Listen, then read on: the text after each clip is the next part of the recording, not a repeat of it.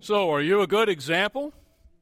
An example of what, you ask? Well, an example of a follower of Jesus with the mind of Christ, the attitude of Jesus, the single mind, and the submissive mind. Good to be with everyone here today. Uh, good to be with everyone over uh, the internet as well. If you're following along at home or wherever you are, uh, we trust that uh, it'll be a blessing to you today. Hopefully, you're not driving uh, and paying too much attention to the video. But uh, we're glad to be together today. As we are in our text this morning, continuing the book of Philippians, study in uh, right now in chapter 2, begin uh, ending chapter 2 this morning with verses 25 through verse number 30. Uh, we have an example today of excuse me, a man who was a good example. The Apostle Paul and Timothy had a colleague. His name was Epaphroditus. Now, the Apostle Paul was a Hebrew of the Hebrews. Timothy was part Gentile and part Jew. Epaphroditus was a full Gentile and was a member of the church in Philippi and he risked his very own health and his life to come to Rome to be with the Apostle Paul to carry the missionary offering uh, to the Apostle Paul. We see that in chapter 4, verse number 18. And by the way, Epaphroditus, his name, means charming. And what a charming follower of Christ he was. And he was very, very special to the Apostle Paul. And I believe we're going to see that in the words the Apostle Paul chooses to, uh, to talk about Epaphroditus and how he talks about Epaphroditus to the church in Philippi. And you may ask, well, what makes Epaphroditus such a good example? Why is it that uh, we would do well to follow the example of, uh, of Epaphroditus? And we, we saw uh, Timothy's example last week the Apostle Paul's example the week before. Uh, when here we go with the reasons why I believe that Epaphroditus was a good example. Three reasons this morning. The first is he was a balanced Christian. he was a Christian who had balance in his life as he followed Jesus. And let's take a look at uh, verse 25, where the Bible says, through the Apostle Paul, he says, Yet I considered it necessary to send to you Epaphroditus. Uh, the church in Philippi very possibly thought that they would send Epaphroditus with the missionary offering for Paul to help support him, and possibly Epaphroditus would stay there and continue along in helping in the missionary endeavors with the Apostle Paul. But Paul says, I feel it necessary to send Epaphroditus back to you. He says, My brother, fellow worker, and fellow soldier, but your messenger and the one who ministered to my need. And we see here that Paul couldn't say enough about this man. He was effusive in his praise, and he mentions three things about Epaphroditus that we see would lead us to believe that he was a very, very balanced Christian in the way that he served and in the way that he lived. Notice the way the Apostle Paul refers to him. He says, uh, he refers to him as my brother, my fellow worker, or my companion in labor, and my fellow soldier. These descriptions parallel, by the way, of the way Paul described the gospel here in Philippians. As a matter of fact, in Philippians 1 5, if you go back to chapter 1, he called he talked about the fellowship of the gospel, the, the thing that you and I, as followers of Jesus Christ, have in common. That's why, no matter where you travel, you might meet someone somewhere and there's something different about them. And you find out they're a follower of Jesus. And you can talk with them about things you have in common. It's almost as if you have an instant friendship, an instant relationship, because you have met a fellow brother or sister in Christ. So there's the fellowship, there's the fellowship of the gospel that brings followers of Christ together. So that's in Philippians 1 5. And he calls Epaphroditus his brother, uh, his uh, fellow believer. And then his companion in labor or his fellow worker in Philippians chapter 1, verse 12. Uh, he talks about the furtherance of the gospel. And so he says, Epaphroditus has been working alongside me in the gospel. He is my fellow laborer, he is my companion in labor. So not only has he been great in fellowship, but he's also been working to spread the gospel, my companion in labor in sharing the word of God. But he also says he's my fellow soldier. Uh, Epaphroditus was one who was not afraid of standing firm in his faith. Epaphroditus was one that was not afraid to, uh, to champion the cause of Christ, even in the midst of, of, of negative odds. And so he says, He is my brother. We have fellowship in the gospel. He is my fellow worker. He is assisting in the furtherance of the gospel.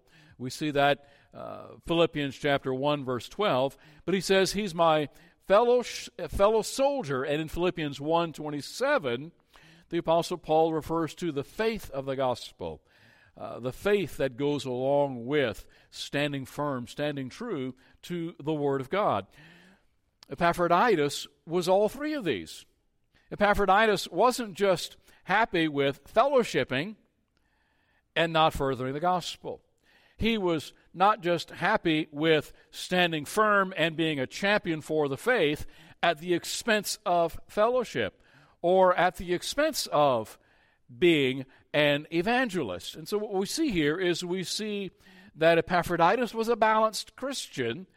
Uh, balance is important in the Christian life. Because sometimes what we are prone to do, uh, and what churches are prone to do, is focus on one thing. We are great at fellowship, but we don't we don't further the gospel outside the four walls. Or maybe we are uh, are, are strong in uh, preserving the faith and the, uh, the, the truth of, uh, of God's Word, and sometimes at the expense of fellowship. Uh, we say, you know what, it's, you know, fend for yourself, but we're going to champion the cause. Or maybe uh, we are uh, championing the, or we are preserving truth at the expense of going out and furthering the gospel. But Epaphroditus was doing all three. Uh, we, we think of Nehemiah back in the Old Testament. You remember when he was getting opposition uh, from without? but God, he still had a job to do. So what? How was he working?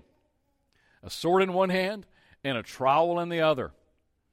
You can't fight. You can't fight a battle with a trowel, and you can't build a wall with a sword. So he had both of them. He was balanced. You know, he had a, he had one eye over his shoulder while he was he was uh, spreading the mortar and while he was building the wall. Nehemiah uh, was balanced. Dr. Harry Ironside, uh, uh, pastor, a preacher many, many years ago, uh, used to tell about a group of believers who thought only of fellowship. And what they did was they put a sign outside that said, Jesus only.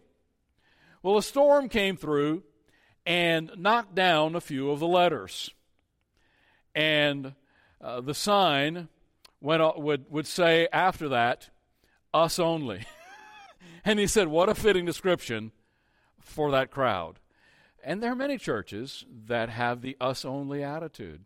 Uh, we, we care about ourselves, we love one another, we're going to stand uh, firm in the faith, but yet, you know, we, we, we don't want to mix with that crowd or that crowd, and so it's, it's us only. Epaphroditus was a balanced Christian. So we need to engage in different areas in order to be well rounded and not be focused on one thing to the detriment of others. Fellowship, love one another, nurture one another, build one another up, encourage others to follow Jesus Christ. Share the gospel at work, share the gospel wherever we go, wherever we have the opportunity, and use whatever means we have at our disposal, uh, whether it's it's face to face sharing uh, the Word of God, sharing the gospel, whether it's uh, through uh, telephone, whether it's by sending a note of encouragement uh, that you're praying for them, or uh, through social media, or through online media that we're using this morning. Uh, whatever means, let's try to be as balanced as possible in our faith, doing everything God called us to do. Epaphroditus was a balanced Christian, but also, I believe he was a burdened Christian. Epaphroditus was burdened for the needs of others, burdened and concerned about the needs of others. Else, why would he risk his health and life to travel all the way to Rome to bring uh, this uh, missionary offering to the Apostle Paul. And why would Epaphroditus be concerned, along with the Apostle Paul, to go back to Philippi? Because notice what Paul says in verse number 26 Since he was longing for you all and was distressed because you had heard that he was sick. Now, notice this. You have to catch the, the, the emotional language that the Apostle Paul uses. He says, When Epaphroditus heard that you all were concerned about him, he was longing for you guys. He wanted to be with you. As a matter of fact, when he heard that you were concerned about his well being, he was distressed because he wouldn't be happy until he knew that the, the, the, the believers in Philippi uh, were taken care of and knew that he was well. They cared for Epaphroditus. Epaphroditus was concerned about them. Uh, like Timothy, Epaphroditus was concerned about others. To begin with, he was concerned about Paul. Else, why would he, uh, Paul say that he was my fellow lay laborer, my companion in labor, my brother?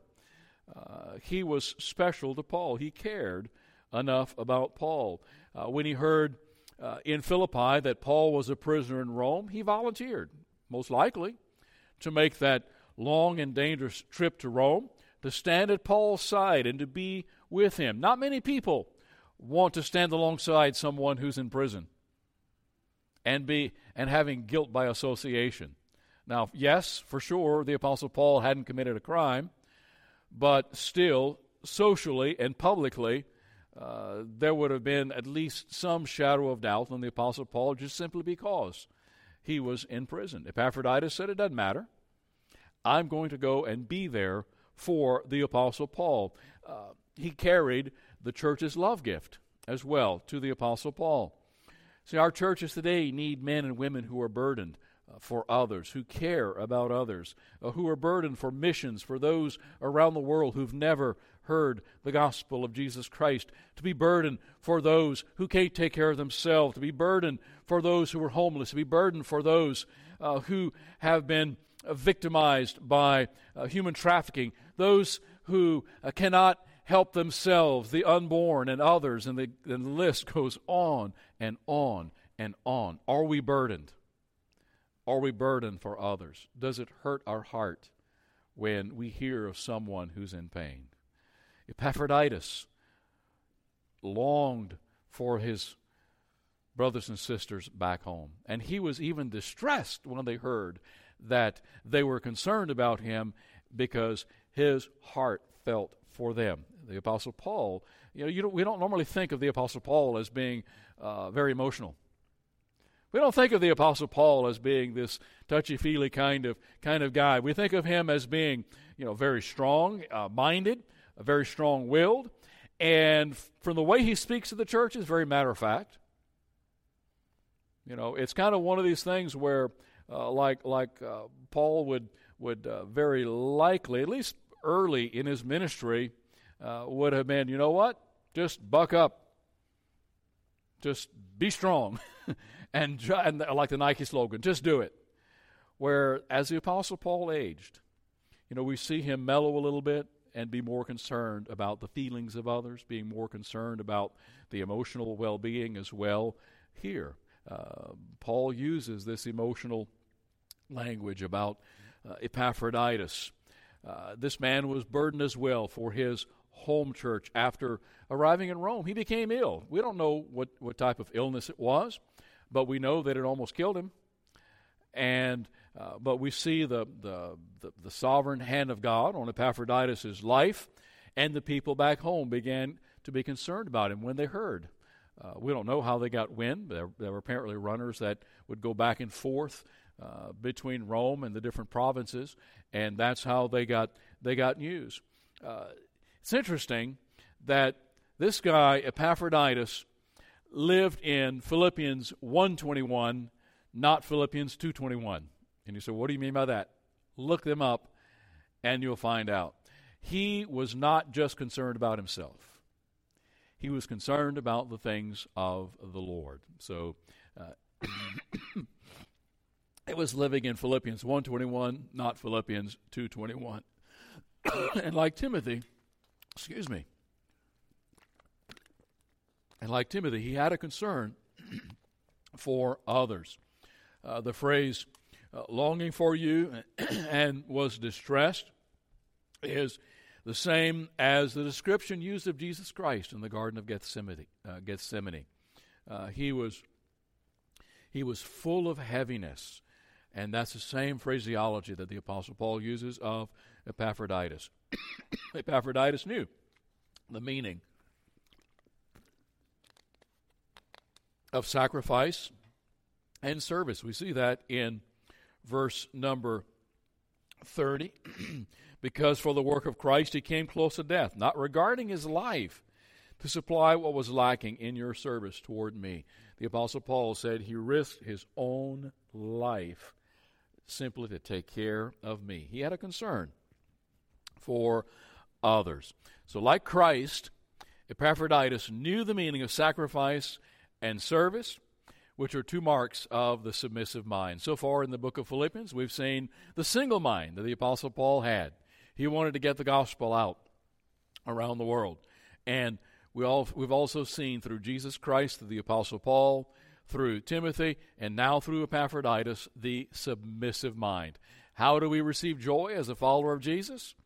Through humbling ourselves and serving others. We see joy all the way through. We see the submissive mind all the way through. Verse 27 For indeed he was sick, almost unto death, but God had mercy on him, and not only on him, but on me also. So Paul says, God showed mercy on me by healing Epaphroditus. Because where would I have been without Epaphroditus? So he said, God not only showed mercy on Epaphroditus, but he showed mercy on me, lest, that, lest I should have sorrow upon sorrow. Uh, interesting language that Paul uses.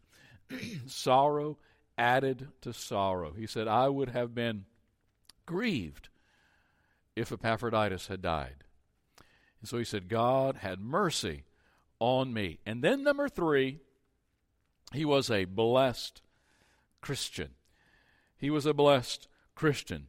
Uh, I believe we'll find ourselves, if we live that balanced life, if we don't focus on just one thing, but we focus on all the things that God has for us to accomplish. And when we're burdened for others as well, with a submissive mind serving others, we will be blessed by God. So he was a blessed Christian. Verse 28 Therefore I sent him the more eagerly, that when you see him again, you may rejoice and I may be less sorrowful.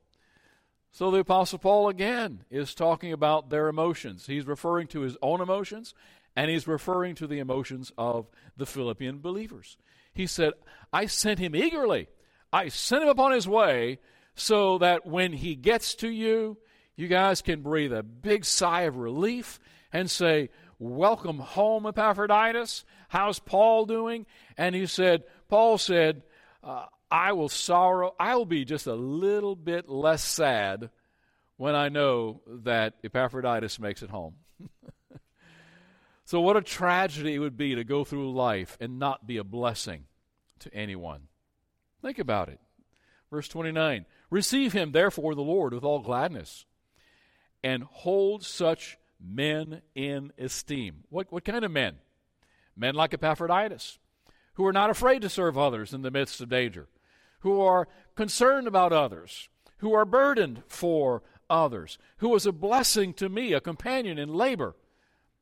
So he says, hold him in high esteem, hold him in high regard. Now we think, well, that's kind of prideful, right? No. I think that's part of the submissive mind, and that's part of the joy we have in Christ. We are not to be prideful about what we do, but the Apostle Paul said there's nothing wrong in holding people in high esteem for doing what they're supposed to do. And then when we're regarded in high esteem, what do we do with it? We give all the glory to God. So there's nothing wrong in giving someone a compliment. There's nothing wrong in holding someone in high regard. And when we're humbly submissive to others and to God, we'll receive it with the right attitude, with the mind of Christ, and say, To God be the glory. It's only through Him and through His Holy Spirit that we're able to do what we're supposed to do. Epaphroditus was a blessing to the Apostle Paul. He stood with him in Paul's prison experience and didn't permit his own sickness to hinder his service. Uh, what times he and Paul must have had. I can imagine their prayer meetings they had. I can imagine their praise sessions they had. You know, maybe they sang together while Paul was there uh, in uh, under house arrest. Maybe they sang whatever psalms or, or hymns they they had available at their time. They had a good old time. And guess what? Guess who was a captive audience? The soldier that was there on his shift to guard Paul. And so not only was Paul sharing the gospel, but they were double teaming this guy. And so Paul and Epaphroditus were sharing the joy of the Lord with these uh, these Roman Praetorian Guard, uh, who were who were actually an echelon above the average soldier because they were part of that uh, that that palace guard. And so here they are hearing the gospel from these two men's, but uh, these two men. But I believe Epaphroditus was also a blessing to his home church. Like Paul said, receive him with gladness because he is a man that should be held in high esteem because of what he has shown. He's a balanced Christian, he's a burdened uh, believer. Uh, so Paul admonishes the church to honor him because of his sacrifice and service. And as we said, Christ gets the glory, but there's nothing wrong with the servant receiving honor. Uh, if you wonder about that, read 1 Thessalonians 5 12 and 13. 1 Thessalonians 5 12 and 13. And there's no contradiction between Philippians 2 7 where Jesus made himself of no reputation, and Philippians 2:29 hold such in reputation or high regard. Jesus didn't ask for it, but Jesus received it. And so the same with with fellow believers. We can hold others in high regard, those who teach children, those who lead others, those who uh, who shepherd others. There's nothing wrong with holding, holding them in high regard. As a matter of fact, the Bible even says um, that uh, they're worthy of double honor, those who work in the, in the gospel, those who work and serve others and depend on others. God exalted the Apostle Paul, God exalted Epaphroditus. Epaphroditus sacrificed himself with no thought of reward. So Paul encouraged the church to hold him in honor and give him the, the reward that, that he deserved in honor and to the glory of God. So he was a blessing to Paul, he was a blessing to his own church, and I believe the Epaphroditus is also a blessing to us today. His name is included in Scripture. There are many people who were not even named, who were not even included in the canon of Scripture. But Epaphroditus was a servant, was a companion of the Apostle Paul, uh, so he and Timothy encourage us to submit ourselves, love others, serve one another in the spirit of Christ. Now, Christ is a pattern that we follow. Paul shows us the power, Philippians chapter 4, verses 12 through 19. And Timothy and Epaphroditus are the proof that the submissive mind really works. Are you a good example this morning? when the world, when I say the world, I mean everybody outside, when everyone looks at you, what do they see? Do they see someone who loves the brethren, loves fellow believers? The Bible says that's how the world will know that we're His, if we have love for one another. Do they see you as a champion for the faith, one who says, This is what God's Word says. God is real. Jesus is our Savior. And He loves you and He wants to have a relationship with you. And do they see us as a fellow soldier, one who is not afraid to share our faith in Christ? Will we let the Holy Spirit reproduce the mind of Christ in us? Let's pray. Our Father, we're so thankful and, and so grateful for who you are and what you do in us. We pray, Father, that you would help us to be good examples, to be followers of Christ, and to be balanced in our approach to life, that we may, that we may be burdened for others. And also, Father, we'll thank you for your blessings and that we might be a blessing to those around us. So, Father, bless us today and all who are here and all who are listening. We pray this in Jesus' name. Amen.